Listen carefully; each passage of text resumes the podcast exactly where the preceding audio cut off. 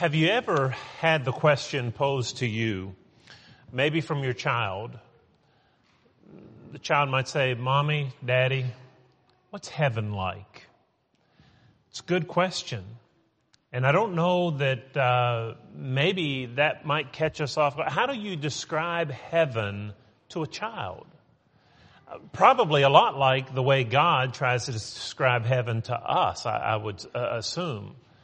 But I can remember having concerns as a child uh, about heaven. My concern was, what if you fall off one of those clouds? You know, that, that's what I was thinking. That's where I was as a child. And so if that's my development in my thinking, and I come to my parents and ask, what's heaven like? How do you answer in a way that makes sense to a boy that is still that, you know, shallow or undeveloped in his thinking? I remember the answer that my parents gave me that helped me and satisfied me until I learned a lot uh, more about heaven. But the answer that I got was, um, you know, heaven is going to be a place where God will meet all your needs. And I asked about toys. Well, I get to take my toys.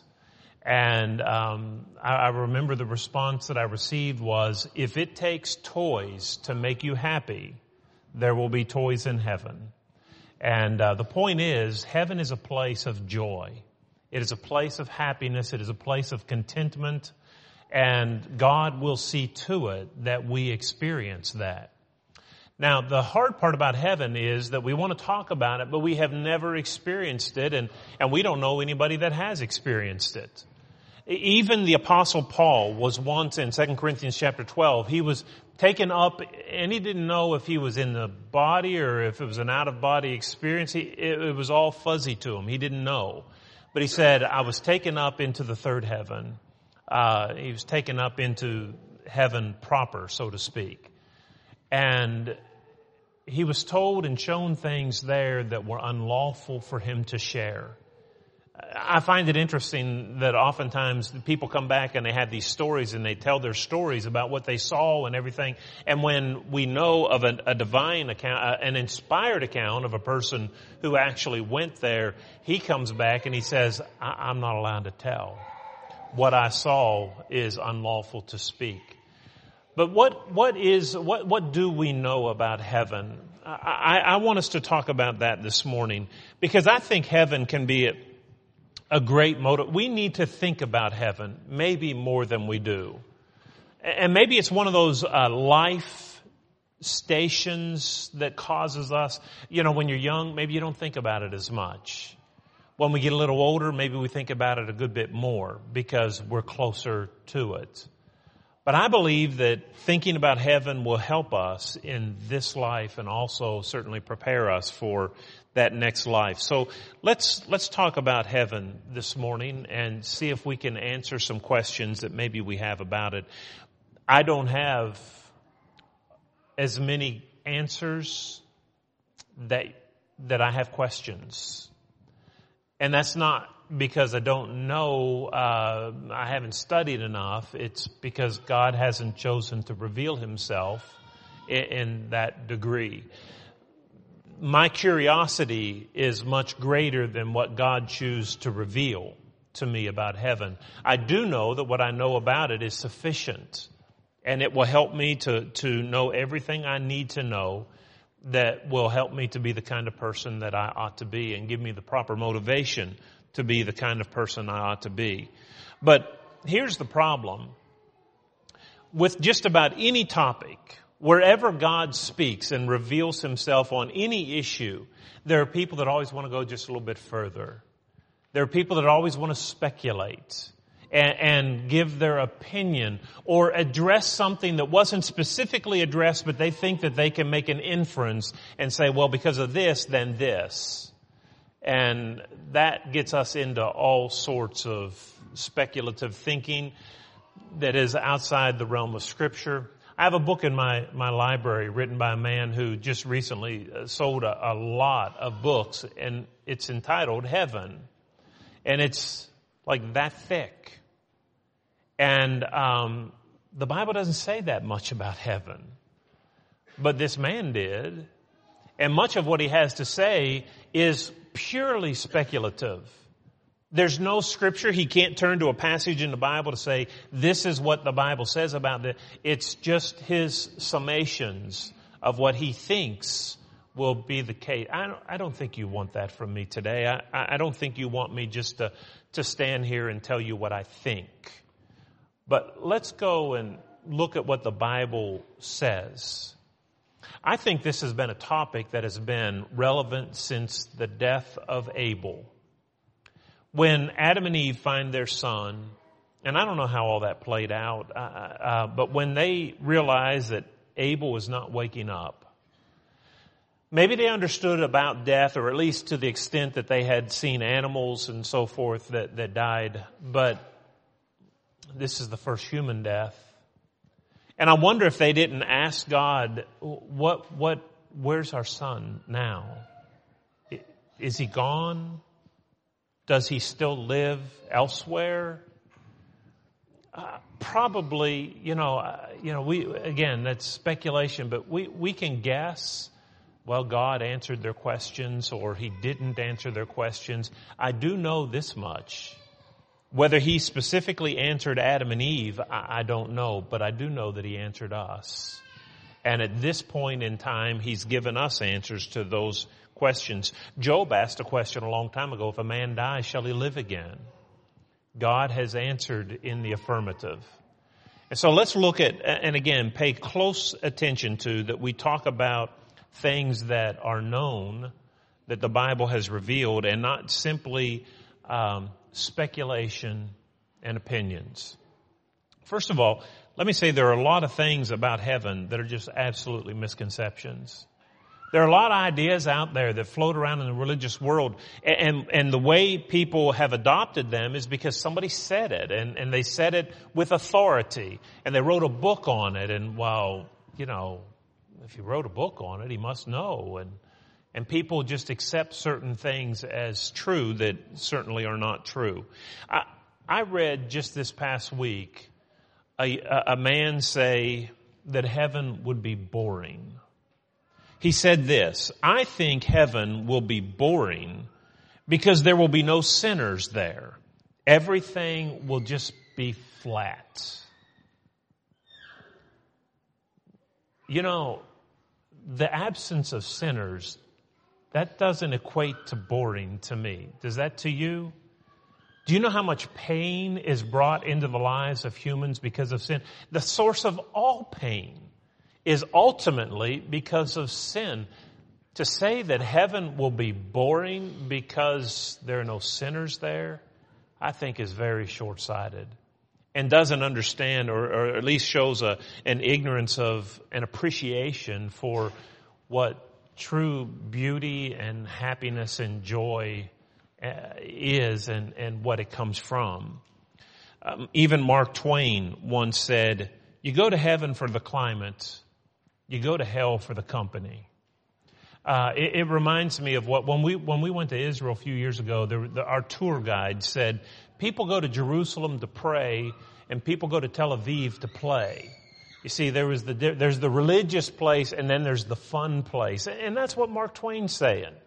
You know, if you want to go to that, that climate place, you know, that that nice place, you go to heaven. But if you want to go for the company where all the fun people are, then, then you want to go to hell. Not the case at all. Revelation 21 and verse 4, if you have your Bible, you can look at what God said about heaven. This doesn't sound boring to me. God will wipe away every tear from their eyes. There shall be no more death, nor sorrow, nor crying. There shall be no more pain, for the former things have passed away. He who sat on the throne said, behold, I make all things new. Uh, that doesn't sound boring to me. Heaven is going to be a place of bliss. All the things that bring you to tear, that break, tears that break your heart, they're going to be absent from this place. That's not boring. I've heard people say that most, if not all people are going to end up in heaven. Have you met people like that? Uh, everybody's going to heaven. God's not going to send anybody to hell. And if everybody doesn't go, I mean, there may be a few people like Hitler, you know, he's not going to make it or, or somebody else like that. But uh, everybody else going to heaven. Well, no, that's not what the Bible says. Turn in your Bible to Matthew chapter 7 and look at verses 13 and 14. And in that passage, Jesus says, you know, there are two ways there are two roads that we can choose in life. One is a, is a, a narrow road and it's straight or, or constricted. It's, it's very narrow, hard to travel. There's another road that is a broad way. it's wide. And he said that broad way leads to damnation. That narrow way leads to life. And he said many will travel that broad way, but a few will travel that narrow way that leads to heaven. I think if you did a survey in town and said, what do you, what do you think? Will more people go to heaven than hell? I think most people would say, yeah. Yeah. Just the other day I heard a guy say, I've generally been a good person. If I were to die, I've generally, heaven doesn't come to those who are generally good people. That's not how you get to go to heaven. There are a lot of generally good people in heaven. In fact, I'd say the majority of people in this world are generally good people. But that's not the basis upon which we gain access to heaven. It's our relationship to Jesus Christ. I, I think that also some people have the idea or the notion that our bodies, um, they're going to be just like we're, we're going to know each other because we're going to have our bodies and everything, and and that's not the realm of heaven either.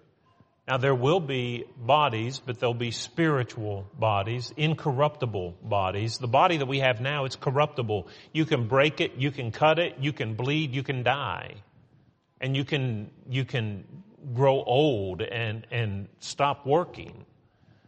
But in 1 Corinthians chapter 15, if you read verses 50 through 53, the Bible says flesh and blood cannot inherit the kingdom of heaven.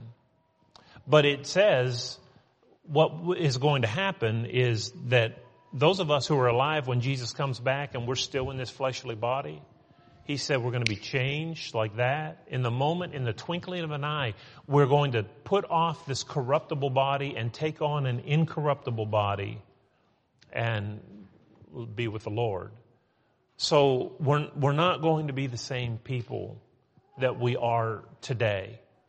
He, he describes that earlier in the chapter in 1 Corinthians 15. He says, you, you can take a, just take like a seed, uh, take a, a, a seed and you plant it in the ground. That, that seed looks nothing like what comes up. What comes up has a stalk and leaves and a fruit on it or something and, and is nothing like that little thing that you stuck in the ground. And he said, so shall it be in the resurrection. What we sow in the ground, and that's our physical bodies is nothing like what comes forth. John once asked the question, you know, what, what will it be like? What, what will we be like? And he said, I don't know, but we'll be like him. And we need to be content with that. Sometimes people have the misconception about heaven that says when you die, you directly go there. That's not the case either. Luke chapter 16 tells us of two men who died, the rich man and Lazarus. And when they died, they went to a realm called Hades. It's the realm of the unseen. It's the realm of the dead, disembodied spirits. Uh, there's a part of Hades where good people reside and they're being comforted, and there's a part of it where the wicked are, are being tormented and and you can't cross from one to the other. Read Luke 16 verses 19 through 31. It describes that place. And all those who have died from the time of Abel till now await the resurrection in this realm. The Bible tells us in Acts 17, a lot of people say, well, when you die, I thought you were just judged and you were sent to heaven or hell. But listen to what Jesus or what is said, Paul said in Acts chapter 17, verse 30 and 31. He says that there is a day that the Lord has appointed in which he will judge the dead. Um, it's not judgment days. There's not a judgment day when I die and a judgment day when you die and a judgment day when he dies. It's, it's a day in which he will judge all men. That day hasn't yet come. But when it does come, 1 Thessalonians chapter 4 verses 13 through 18, it says that Jesus, when he comes back, he's going to bring all those with him who have already died. And they're going to come with him. And those of us who are alive and remain will be caught up to meet him in the air. The judgment day comes at the end, not as we die. And so, when Jesus died, do you remember what he said? As he was resurrected, he's been gone for three days. And he tells Martha or Mary, let, let go of me. I haven't yet ascended to my Father. Well, the Father's in heaven, but Jesus said, I haven't been there yet. Well, where was he? Wasn't in the grave. Body without the spirit is dead. His body was dead. The spirit wasn't there. Where was Jesus? He hadn't yet ascended to the Father. He wasn't in the grave. He was in Hades, that realm that holds those disembodied spirits until the day of judgment. So those are some misconceptions. Let, let me tell you what the Bible does say though about heaven. Number one, it says that heaven is a motivator. Turn in your Bible to Hebrews chapter 11. I want you to see something that I think is significant. And one of the reasons why we need to think maybe more about heaven than we do in Hebrews chapter 11 and verse 10, it talks about how that Abraham dwelt in a land, a foreign country, dwelling in tents. He, he um, offered his son. Great acts of faith. But here's why. Verse 10. For he waited for a city which had foundations whose builder and maker is God. Abraham was empowered to do the difficult because he wanted to go to heaven. It empowered him to do what otherwise men might say, no, no, I'm not cut out for that. Because he wanted to go to heaven, he did it. Look a little bit further in the chapter uh, at about verse 13. These all died in faith, not having received the promises, but having seen them afar off, were assured of them, embraced them, and confessed that they were strangers and pilgrims on the earth. And, and they plainly declare that they seek a homeland. Truly, if they had called to mind the country, verse 15, from which they had come out, they would have had opportunity to return. But now they desire a better, that is a heavenly country. Therefore, God's not ashamed to be their God these Old Testament faithful, they, they had every reason in the world to quit. Say, this is too hard. Go back to living their own life and not worrying about what God wants them to do.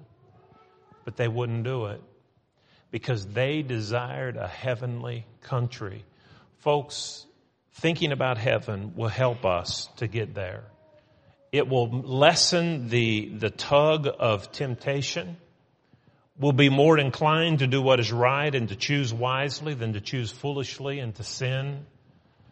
Heaven, uh, the Humanist Manifesto, there's a line in that a number of years ago that says, um, promises of immortal salvation and the fear of eternal damnation are both illusory and harmful. They distract people from present concerns. That is exactly the opposite promising heaven and warning people of hell for disobedience does not distract people from present concerns. It's not an illusion and it's not harmful. What it does is it causes us to realize I better be busy. I better behave. It's a restraint from sin and a motivation to righteous living.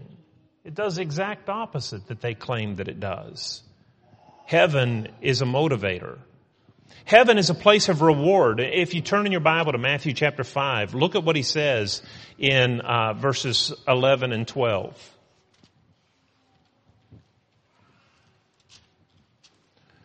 Blessed are you when they revile and persecute you and say all kinds of evil against you falsely for my sake. Rejoice and be exceedingly glad, for great is your reward in heaven.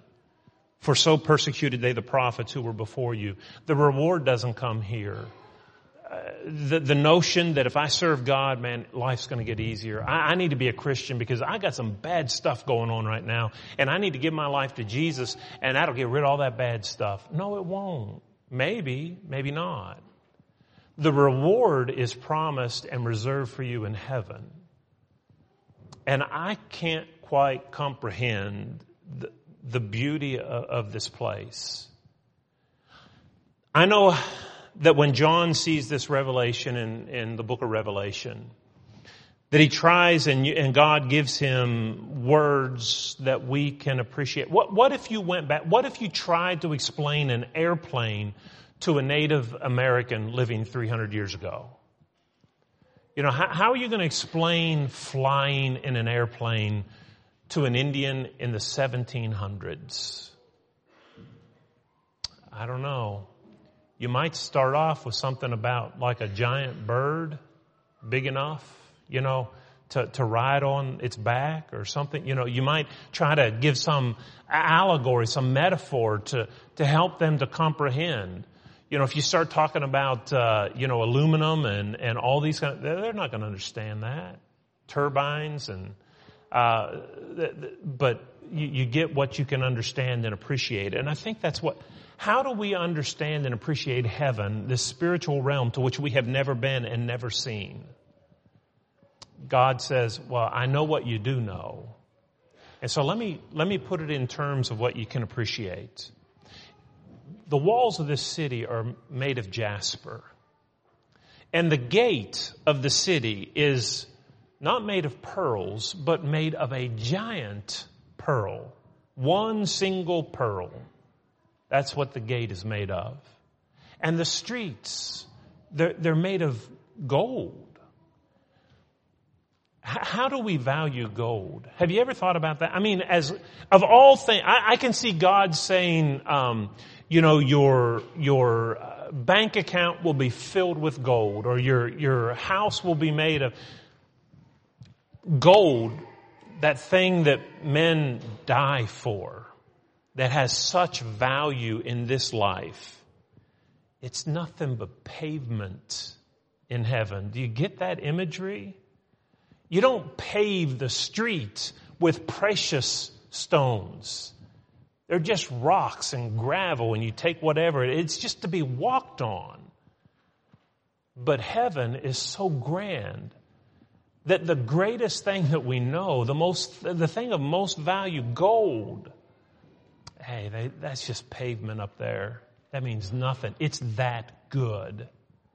That's the imagery that the Lord is trying to give us.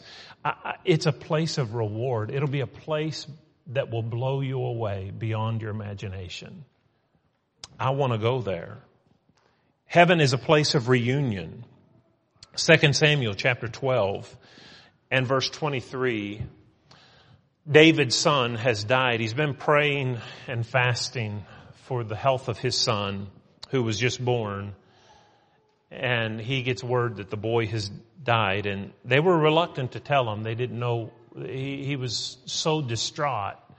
Nobody wanted to go in and say, hey, uh, your son has died. But eventually he asked and they say, well, he died. And David gives them a reaction that they weren't prepared for he gets up and he washes his face and he goes and gets something to eat and he goes to the house of the Lord to worship. And they say, wait, what, what is this? I mean, while he was alive, you were, you were down, you were fasting, you were praying, you were, you were grieving. And, and now that we tell you he's dead, you, you, you're going about your daily thing.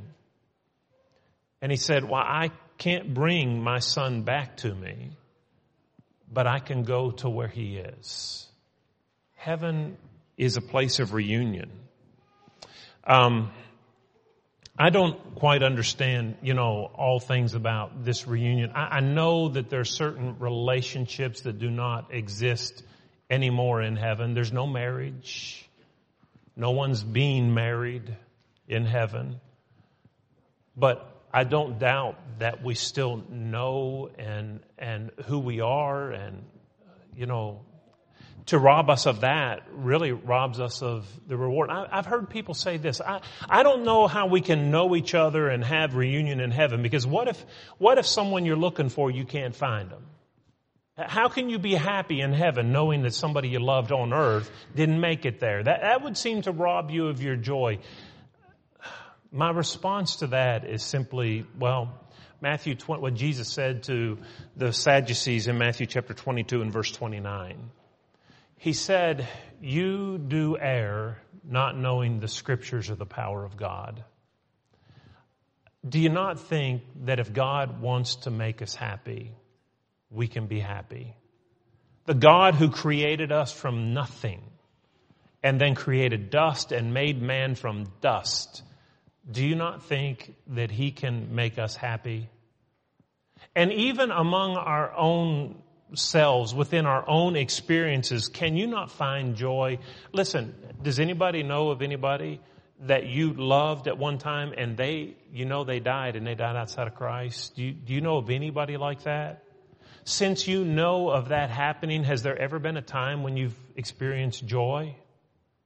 Even though you know that happened to somebody that you know and love? Well, yeah. Well, listen, if you can experience joy now, why can't God extend that?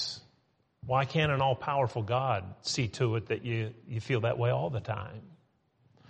That's, that's not a problem. Heaven is a place of reunion. There will be recognition. David looked forward to being with his son. And there's Abraham uh, it, there was recognition in that Hadean realm between Abraham and the Lazarus and the rich man. And I'll also say, you know, years ago, and I, I think I've shared this with you before, but years ago, uh, children maybe understand it even better. Uh, uh when Kelly was just little, and and we would have nightly prayers, and and uh, she would pray for her mansion in heaven that God was building, and she would pray that it would be pink, and you know she had a color picked out for it, and and pray for various things. She said she wanted it to be big enough so that uh, grandma and granddad and Grammy and Papa and her cousins and her brothers and sisters, you know, everybody you know lives there. Everybody, mom and dad, everybody. Um, I, I joked since I've never really thought that living in the same house with my in-laws was heaven, but it, it was from her perspective, you know, we're all going to be together forever. Um, she had it right. In her childlike way, she had it right. Heaven's going to be a place of reunion. And, you know, I have thought many times, and again, I know that relationships are different and I know that we're not physical like we are here today, but the imagery of, you know, my dad passed away last year, September. I had a sister that passed away, an older sister of mine that passed away when she was nine years old. I've not appreciated what my parents must have gone through as they, as I was being raised. Having children, I, I can understand and realize how difficult that loss must have been to them. But when dad, dad died last year, I can't tell you how many times that I have sat and thought and, you know, just tried to wonder what, what things are like. I see, at least in um, my mind's eye, a little girl reaching up and taking hold of her dad's hand. I know she's not a little girl, and I know that they aren't physical hands like we have today, but that, that concept of reunion is something that motivates. There are people that have crossed my paths in life that I don't want to be done. You know, I, I want it to go on. I, I want to have more. And uh, I, when I was a paper boy, as a boy, there was an elderly lady on that paper route that um, she was a member of the church, lived by herself. I'd deliver her paper, and we would visit. I'd just go in because I knew she was lonely and I'd just talk to her and did that for years, just every day, just a couple minutes with her. When the time came where she had to move to her daughter's house in California and, uh, you know, that last day I delivered her paper and she, uh, when I left, I said goodbye to her. She said, no, no, no, no, you're not, you're not going to tell me goodbye. Um, she said, uh, we're Christians and so this isn't a goodbye. This is uh, so long or I'll see you later. So you take that back and you can share one of those other partings with me. And so I did. I said, I think I'll see you later. The next time I saw her was at her funeral. they brought her body back to Chester where she was buried. But, you know, there are people in our lives that we have loved and known and we, are separated from them for a little while. But because of heaven, it's not forever. You know, it's just a matter of time. And so, you know, those who say heaven, ah, it distracts people. It causes us to miss the things in life that are of true value. They couldn't be more wrong. Heaven gives me focus. It, it, it, it focuses and harnesses my attention and my efforts in life. I want to go to heaven more than anything in this world because of who God is and because of what He's done for us. I'd like to know more about heaven, um, but like I said, my curiosity is greater than what God chose to reveal. But what He did reveal is enough. It's sufficient. And if you're here this morning and you're not ready to go to heaven. Or if the Lord came back right now, you know you wouldn't go there because you're not prepared. When our children were little, we taught them a song. We'd sing it often as we were riding in the car together. And, and the words of the song are this Heaven is a wonderful place filled with glory and grace. I want to see my Savior's face. Heaven is a wonderful place. I want to go there. And that's what I want to ask you. Do you want to go to heaven? I know you do. You wouldn't be here. But as we sing this song of encouragement, take a look at your life. And if your life is not such that you feel prepared, then don't leave here today unprepared. If you need to obey the gospel of Christ, do that this morning. Be baptized into Christ for the forgiveness of your sins. And if you've already done that, but there's sin in your life and you've been harboring it and you haven't let go of it and you want the prayers for strength to let go, to turn from it and to live right, we'll, we'll pray with you to that end if you'll come as we stand together and sing.